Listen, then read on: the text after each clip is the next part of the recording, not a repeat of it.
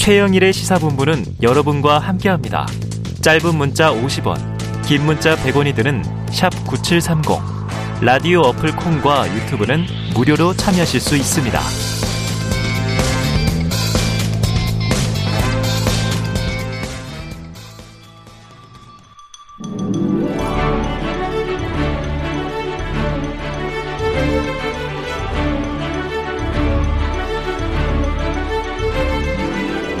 네, 매주 화요일에는요, 여야 정당 출입 기자들과 정치권 취재 이야기, 특히 취재 뒷이야기를 듣는 불사조 기자단이 있습니다. 아주 쏠쏠한 시간이죠.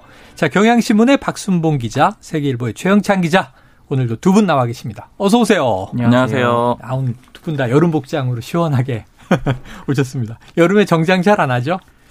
네. 네. 어. 저는 원래 잘 안 입어가지고. 원래 잘 안 입어서. 와이셔츠가 네. 그 누래지는 그게 네. 땀 때문에 네, 네, 네. 여간 좀 성가셔서 아유, 여간 성가시죠. 네. 넥타이까지 최소화합니다. 해요? 네. 네. 요즘은 그냥 실용적인 복장이 최고입니다. 자, 여당 먼저 가보죠. 여당, 여당 시끄럽습니다. 이 네. 국민의힘이 의원총회 열었고요. 권성동 직무대행 체제 유지의 뜻을 모았다. 추인했다. 이런 얘기 나왔는데, 자, 내용이 이번 주 내내 좀 크지 않을까? 이준석 대표의 또 저항이 만만치 않지 않을까? 이런 이 예상들이 많았는데, 좀 빨리 저 적응이 되는 것 같아요. 네, 특히 의원총회 결과가 예상보다 좀 빨리 나왔거든요. 네. 자, 어제 오전에 취재하기로는 이제 초선, 재선, 중진 이렇게 각 선수별로 모였었잖아요. 음. 근데 선수별 모임에서는 이준석 대표가 바로 물러나야 된다. 어. 이런 의견들이 적지 않았다라고 들었거든요. 강한 의견들이. 대표적으로 초선 의원 한 명 어제 중간에 잠깐 만났었는데 의- 초선 의원들 모였을 때요. 만났는데 이렇게 얘기를 하더라고요. 의원들이 한 40여 명 정도 모였었는데 음. 그중에 절반 정도가 의견을 냈고 음. 의견을 낸 사람들 중에 절반 정도는 이준석 대표가 물러나야 된다라고 음. 했고 뭐 나머지 절반은 이제 그냥 당 대표직은 유지해야 된다 이렇게 네, 맞섰다라 네. 그래요. 아. 의견이 꽤 숫자가 한 대략 쳐도 한 10명 정도는 되는 거잖아요. 네네. 근데 실제 의원총회에서는 두 명 정도만 이제 즉각적인 퇴진을 뜻하는 어. 그런 뭐 비대위 체제라던가 어. 뭐 조기 전당대회 이런 걸 주장을 했다라고 하거든요. 그러니까 사실은 선수별로 어느 정도 좀 정리를 해가지고 아. 그냥 이렇게 좀 어, 좀 보듬고 가는 그런 분위기, 의견을 중재하는 그런 수렴하는. 분위기로 만든 것 같고요. 네. 그리고 이제 이렇게 됐던 이유 중에 또 한 가지가 사실은 이준석 대표한테 키가 좀 있기 때문이기도 합니다. 어. 그러니까 두 가지 의미가 있는데 이준석 대표가 물러나지 않겠다라고 하면은 이 국민의힘 당원상 뭐 내보낼 수 있는 방법은 없는 거거든요. 방법이 없다. 네. 그리고 또 하나는 반대로 이제 경찰 수사가 있기 때문에 음. 이 수사 결과에 따라서 또 어떻게 될지 모른다 이런 측면도 있기 때문에 일단은 이런 식으로 좀 정리를 한 것 같습니다. 네. 무마된 것 아닌가. 아까 초선 의원은 좀 경론이 있었다고 하는데 전화로 인터뷰한 조경태 의원, 네. 중진 의원 쪽은 뭉개고 가는 분위기였다. 이렇게 표현을 하셔서. 근데 중진 의원도 네. 제가 취재를 해보기로는 이제 방금 전에 한 뭐 삼선 의원 만나고 왔는데 네네. 있었대요. 사퇴해야 된다는 의견이 내부에서는 아, 있었다라고 있었다. 합니다. 근데 상대적으로 중진 의원들은 모인 숫자도 좀 적었고 아. 입단속이 좀 잘 된 것 같아요. 네네. 네, 외부로 좀 그런 의견이 덜 나왔던 것 같습니다. 그래요. 자, 권성동 원내대표 직무대행 체제로 향후 6개월. 자, 이게 내부 혼란은 잡았다. 한번 박 기자님의 촉이 있으니까 이게 6개월 무탈하게 순항할까요? 어, 저는 폭탄 돌리기 상황이라고 생각을 하는데요. 네. 이게 왜 그러냐면은 이준석 대표가 지금 당장 반발하는 그런 입장을 내놓지는 않았잖아요. 음. 이제 뭐 숙고하고 있는 그런 상황인데 그러나 이준석 대표가 어떻게 나올지는 아직은 알 수가 없는 네네. 거고요. 이게 첫 번째 갈등의 지점이 될 수가 있는 아. 거고요. 그리고 두 번째로 어제 결론으로만 보더라도 이준석 대표가 6개월 뒤에는 돌아온다라는 얘기잖아요. 그렇죠. 만약에 이렇게 이제 예정대로 돌아오게 된다라고 하면은 음. 기존의 소위 뭐 윤핵관 내지는 친윤 그룹에서 이준석 대표에 대한 공격을 다시 시작할 가능성이 맹- 굉장히 높고요. 네네. 이준석 대표도 그 싸움을 다시 할 가능성이 높거든요. 아. 그런 지점에서도 굉장히 아무래도 갈등이 있을 가능성이 있고요. 그리고 특히 이제 오늘 취재를 해보니까 이 친윤 그룹 쪽에서는 음. 어제 그 권성동 원내대표의 원톱안을 받아들인 이유가 그러니까 네.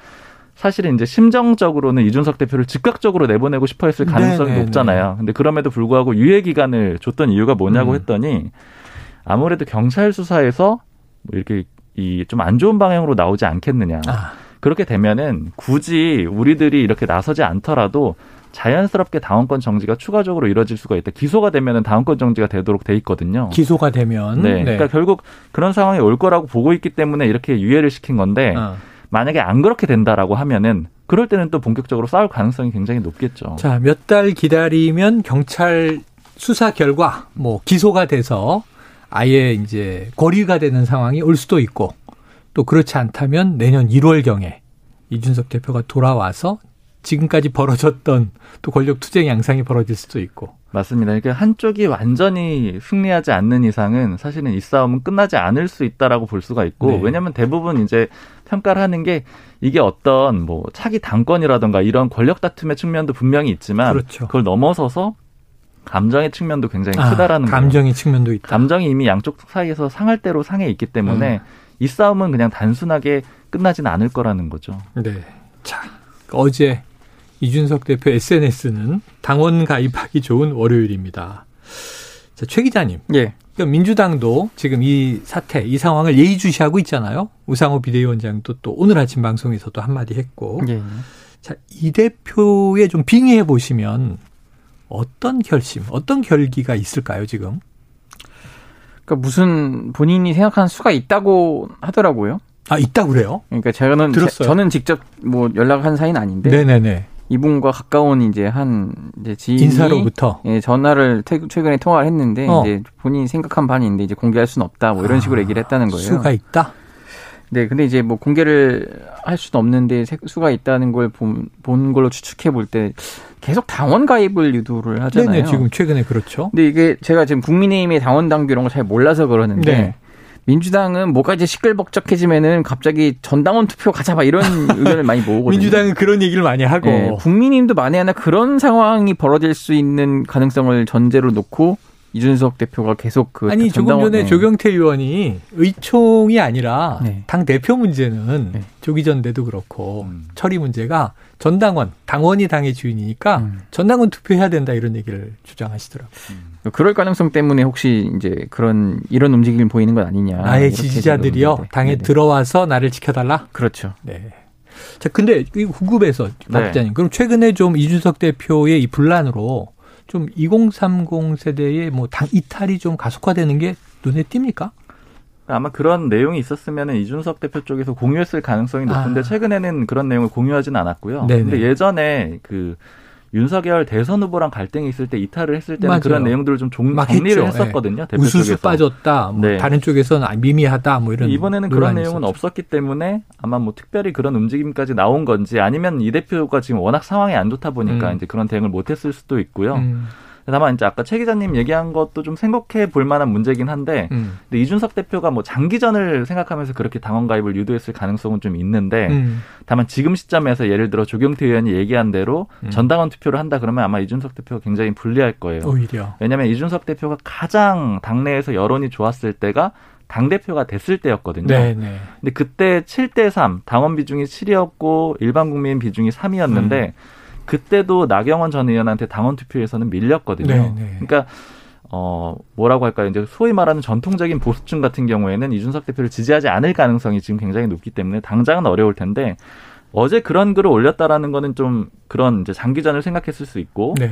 그리고 또 한 가지 측면은 여전히 내가 좀 당대표 직무를 수행을 하고 있다. 음. 나는 여전히 당대표다. 이런 측면으로도 해석을 할 수 있을 것 같습니다. 음. 어제 밤에 갑자기 그 글을 올려가지고 이제 해석을 할 때 저희가 그냥 무작정 뭐 기자들 내키는 대로 해석을 하는 건 아니고 네, 네. 또 취재를 하거든요. 그러니까 네. 이렇게 해석하는 게 맞느냐. 가능하다면 멘트를 넣을 때는 멘트를 어, 활용을 하고 물어도 보고. 네, 이렇게 해석하는 게 어떻게 보느냐 이렇게 물어보는데 어제 측근들한테 쭉 물어봤을 때는 이런 정도의 해석을 하면 어떻겠느냐라고 했더니 음. 이제 뭐 자, 기들이 이제 멘트를 할 수 있는 상황은 아니지만 뭐 그거에 대해서 부인하지는 아. 않겠다. 뭐 그런 정도로는 얘기를 어, 하더라고요. 직무 정지가 됐지만 나는 당 대표로서의 네. 또 모종의 역할을 수행하고 있습니다. 그런 얘기가 하는 메시지일 거죠. 수 있다. 네. 그래요. 뭐 당원 가입을 많이 시키면 그게 당의 프로모션에 기여하는 거니까 좋은 존재감을 거죠. 좀 보여줄 수가 있는 거죠. 존재감이다.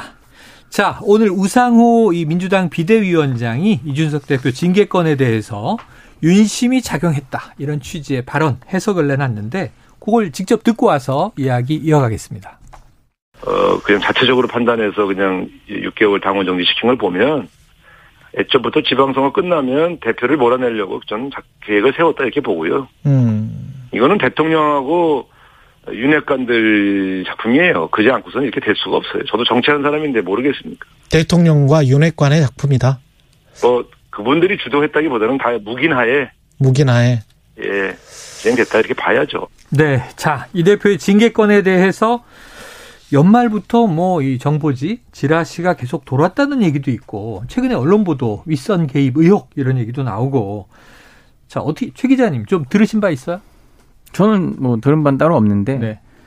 추정이 가능한 대목은 좀 많이 보이지 않겠나 싶습니다. 아, 연결고리가 보인다. 예, 왜냐하면 계속 그 뭐 대통령실이나 어 소위 말하는 이제 대통령과 가까운 윤 핵관들이 네. 당신 후보였죠. 음. 이준석 대표를 별로 달가워하지 않는다 네, 이런 네. 식으로 해서 호시탐탐 기회만 보고 있다. 어. 선거 끝나고 음. 대선 그리고 지방선거 끝나고가 딱 타이밍이다. 뭐 이런 타이밍이다. 류의 풍문은 많이 좀 돌았는데 네네네.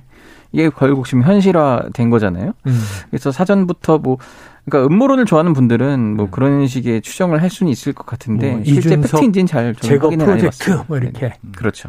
야 그러면 이제 취재를 이제 최 기자님은 안 했지만 연결고리는 좀 눈에 보이는 대목들이 있다. 박 기자님 윗선 누굽니까?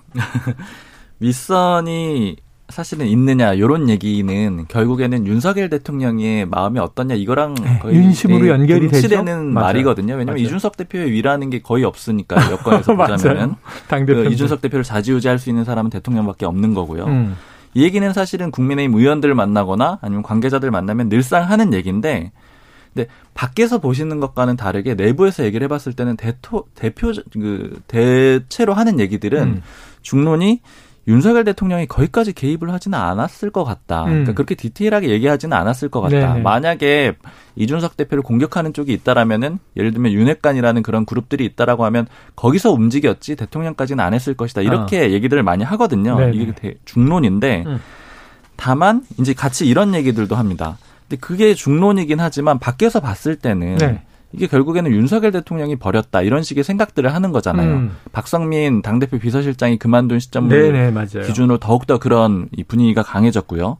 그러니까 결국에는 모 관계자가 이런 얘기를 하더라고요. 이제 사실보다 해석이 중요할 수도 있다. 그러니까 어. 지금은 결국 윤석열 대통령의 마음이 떠나면서 이준석 대표에 대해서 윤리위가 마음 편하게 징계를 했고 음. 그리고 그 다음 절차로 권성동 원내대표가 원톱이 되면서 다음 단계를 지금 착착착착 진행하고 있거든요. 음. 예를 들자면 오늘 국민의당 목 최고위원들도 바로 임명을 하겠다라고 아, 했고요. 네네네. 혁신위에 대해서는 유지하겠다라고 아, 했는데 이준석 대표가 계속 제고했던 네. 음. 그런 뒷수습을 바로 하는 과정들을 봤을 때는 아무래도 결과적으로는 뭐 해석적으로는 뭐 윤석열 대통령의 마음도 있는 거 아니냐 이런 해석들이 많습니다. 그래요. 자, OX 퀴즈 하고 넘어가 볼게요. 그 어, 6개월 후에 이준석 대표는 당 대표에 복귀한다. 최 기자님 OX 저는 5로 하겠습니다. O 온다. 박 기자님은요. 저는 세모해야 될 것 같은데 수도 오려고는 오려고는 하겠으나 이준석 네. 대표는 돌아오려고 할 텐데 그건 네. 분명한데 다만 그 과정에 굉장히 많은 난관이 있을 수 있을 것 같습니다. 지난한 난관이 있을 것이다. 그래요. 자, 친윤계 의원들 사이에서 이게 참 윤심, 윤 대통령의 의중을 짐작해 볼 만한 내용이 없을까 궁금한데 아까 말씀하신 걸로 가름하겠습니다. 네. 사실보다 해석이 중요할 수 있다. 근데 사실 윤 핵관이 윤 대통령이 반대하는 상황을 마구잡이로 추진할 수는 없잖아요. 그렇죠. 그리고 권성동 원내대표가 지난 10일에 윤석열 대통령 만나가지고 네. 당 어떻게 수습할지 논의했다 이런 보도가 나왔는데 이거 음. 저도 확인을 해봤는데 일단 대통령실에서는 확인해 줄 수 없다라고 하고요. 네. 그리고 권성동 원내대표 실 쪽에 물어봤더니 역시 확인해 줄 수가 없다라고 하는데 어.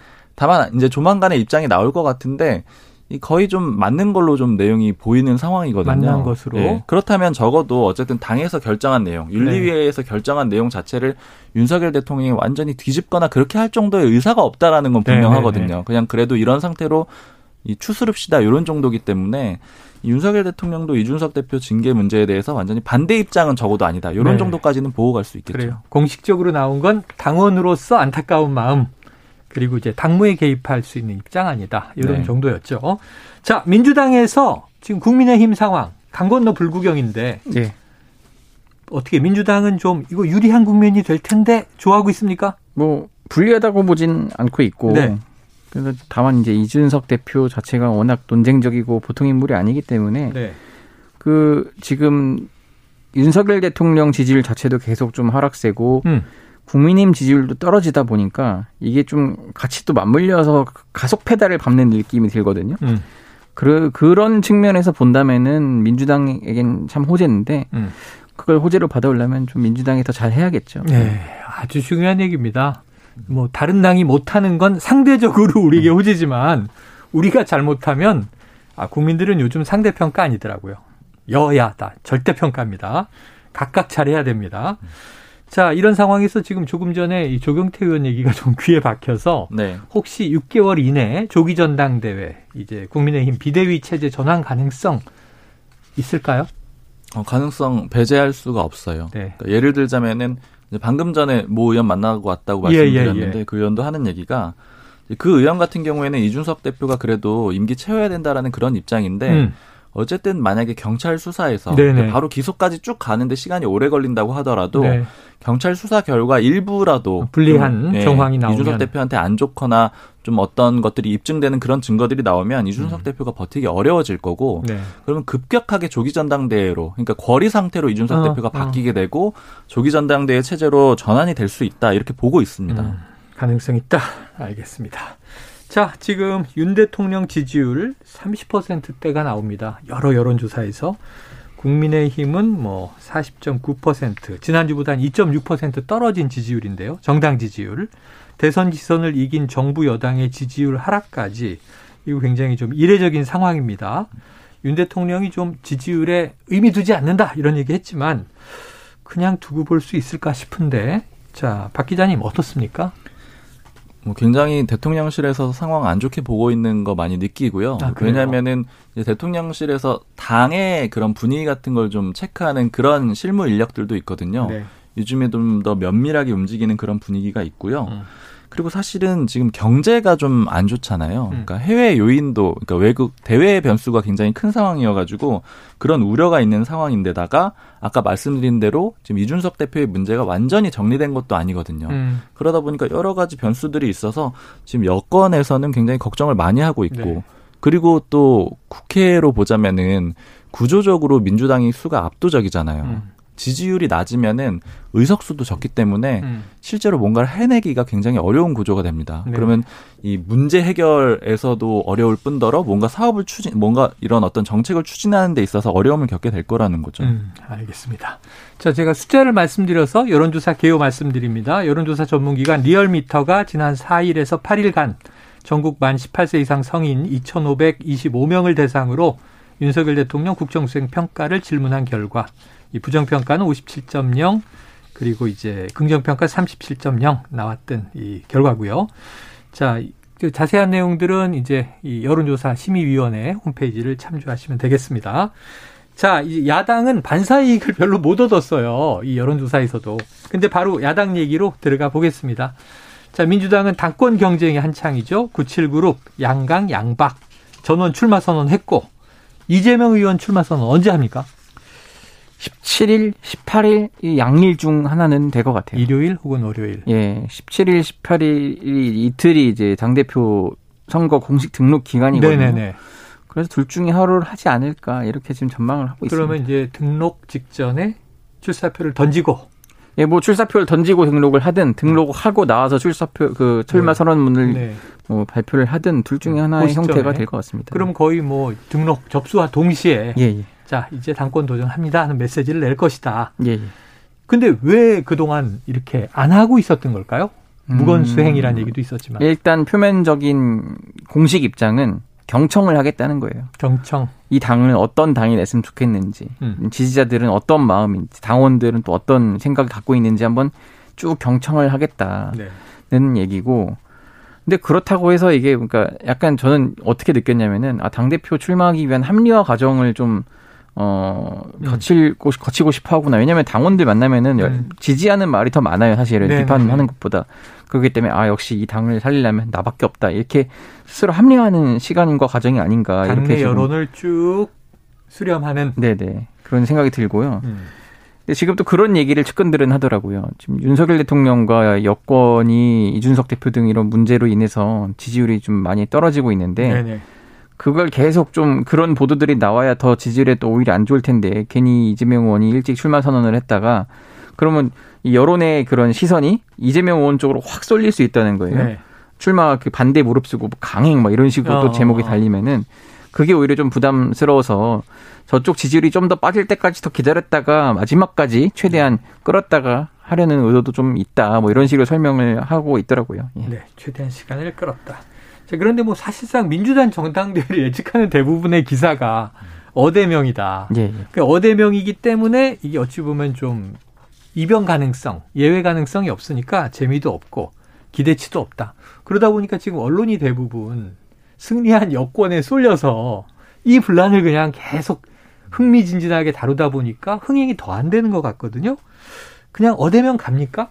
이변이 있을까요? 한 10명 물어보면은 10명이 다 그렇게 얘기를 합니다. 어대명이다? 예. 그래서 너무 좀 네. 힘이 빠지는 거 있고. 네. 실제로 지, 현재 지도부에서도 뭐 이렇게 오프 더 레코드를 전제로 그런 식으로 많이들 얘기를 하기 때문에 어, 큰 변수가 있겠어. 이렇게. 예. 뭐 그래서 지금은 근데 다만 변수를 만들고 싶어 하는 분들이 있어요. 아. 가령 뭐 조응천 의원 이런 분들은 뭐 라디오에서 네, 하도 네, 얘기를 네, 하니까 네. 제가 말씀드리면은 어떤 방향으로 가서 해야 이게 된다 이거예요. 근데 그분 생각은 음. 이재명 후보 대 어, 강병원 의원이 이제 단일 음. 후보가 돼서 아. 1대1로 붙어야 좀 네네네. 그나마 가능성이 있다는 식으로 많이 어, 얘기를 박용진 하시더라고요. 의원도 단일화 변수 얘기를 했는데 네네. 당연히 좀 본인이 맞상대가 네. 되고 싶지 않겠어요? 예, 이제 조홍천 의원 생각으로는 아무래도 박용진 의원도 좋지만 음. 이게 당원들 투표이고 그리고 음. 또 소위 말하는 친문 진영의 전폭적인 지지를 좀 받고 있는 네. 어, 박용 진 의원보다는 내진 그 강병원 의원이 나서는 게 조금 더 승부를 해볼 만하지 않겠냐 민심이나 보더라고요. 중도 쪽에는 좀 반응이 있겠지만 예, 예. 당내에서는 다르니까 그래요 알겠습니다. 자. 근데 어제 저녁에 만난 예. 인사는 이런 얘기를 하더라고요. 어. 단일화 했을 때 좀 해볼 만하겠어요 이랬더니 8대 1대 1 상황에서 1과 1이 만난다고 8을 이길 수 있어? 이러는 거예요. 네. 8대 1대 1의 상황에서 네. 1과 1을 더해도 2. 그렇죠. 8대 2가 되는 거 아니냐? 네. 그 정도로 정리하겠습니다. 약간 변수가 만들어진다고 해도 뭐 7대 3, 6대 4를 넘기는 어렵다. 네. 야, 지금 후보들이 많아요. 어쨌든 이재명 의원은 뭐 어대명 1위 후보고 다른 후보들은 생존 전략 짜야 되는데 이게 가능성 낮다 이렇게 한 건데 지금 최고위원으로 가보죠. 최고위원은 지금 친명 대 비명의 싸움이에요. 여긴 구도가 좀 팽팽합니까? 아, 이게요. 어, 지금 원래 계속 고민하던 네. 윤영찬 의원은 이제 오늘 본격적으로 출마 선언을 했고 고민하던 그래서 고민정 의원 얘기인 줄 알았는데 고민정 의원도 했더라고요. 네네. 그래서 제가 직접 물어봤어요. 최고위원 후보들이 다 이렇게 친명 친명하고 나섰는데 예.